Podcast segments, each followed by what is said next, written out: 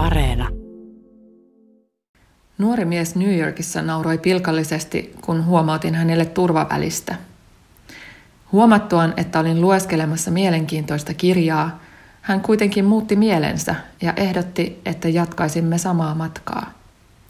Asetin ehdoksi kahden metrin turvavälin.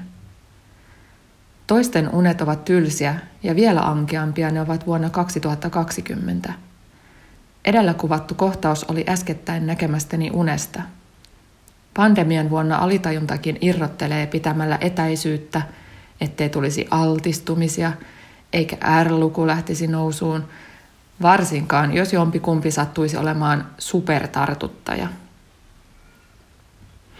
Kulkutauti toi mukanaan monen muun lisäksi uuden kielen. Nykyiselle arjelle meillä ei ollut sanoja vielä vuonna 2019. Olemme olleet etänä, eristyksissä, karanteenissa, käyttäneet käsidesiä ja maskeja, järjestäneet Zoom-treffejä, käyneet virtuaalikeikoilla ja unohtaneet vanhoja käsiä Teams-palavereissa. Olemme vaatineet märkätorien sulkemista, väitelleet laumasuojasta, kauhistelleet koronalinkoja, pelänneet toista aaltoa ja kiihtymisvaihetta, yrittäneet ymmärtää valmiuslakia – sekä seuranneet ilmaantuvuuslukua ja jäljitystä. Olemme oppineet, että korona leviää ryppäissä ja yrittäneet olla levittämästä aerosoleja. Koronakevään jälkeen saimme iloita uudelleen avautumisista ja pian toivottavasti vihdoin rokotesuojasta. Mullistusta kuvaa, etteivät Oxfordin yliopiston maineikkaan sanakirjan tekijät pystyneet tänä vuonna valitsemaan perinteistä vuoden sanaa lainkaan – Perusteluissa todettiin, että kieli muuttui vuonna 2020 niin nopeasti ja voimakkaasti, ettei sitä voi kiteyttää yhteen sanaan. Niinpä Oxford julkaisi 16-sivuisen raportin, tavallaan minisanakirjan ennennäkemättömän vuoden sanoista. COVID-19-sanaa ei esimerkiksi tunnettu ennen tätä vuotta. Jos sen nyt kirjoittaa Google-hakuun, saa yli 6,6 miljardia tulosta – Osa sanoista, kuten koronavirus, on vanhaa perua, mutta niidenkin käyttö muuttui. Viime maaliskuussa koronavirus oli Oxfordin mukaan englannin kielen käytetyimpiä substantiiveja. Sen jälkeen nousivat lockdown ja erilaiset etäalkuiset sanat. Suomessakin on puhuttu etätyöstä jo vuosikymmeniä. Vuoden 1990 kielikellolehdessä sitä suositeltiin käytettäväksi teletyön sijaan.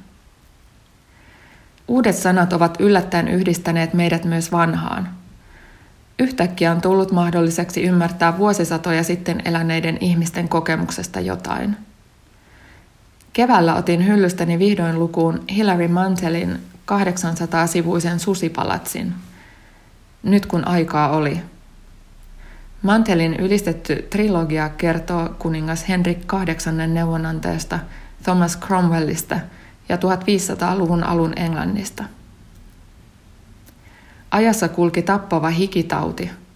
Sairastuneen koko perhe joutui karanteeniin. Oven ripustettiin oljesta tehty symboli kulkutaudin merkiksi ja varoitukseksi muille. Ketkä kykenivät, lähtivät ahtaasta suurkaupungista maalle vuoden aikojen mukaan aaltoilevan taudin tieltä. Sitten tuli rutto ja hovi eristettiin. Paljon on kirjoitettu tänä vuonna myös Cromwellin jälkeen syntyneestä toisesta merkkihenkilöstä, William Shakespeareista. Myös hän eli ruton varjossa, käytännössä koko ikänsä. Lontoon teatterit olivat toistuvasti kiinni. Ne suljettiin heti, kun viikkokuolemien määrä kaupungissa ylitti 30.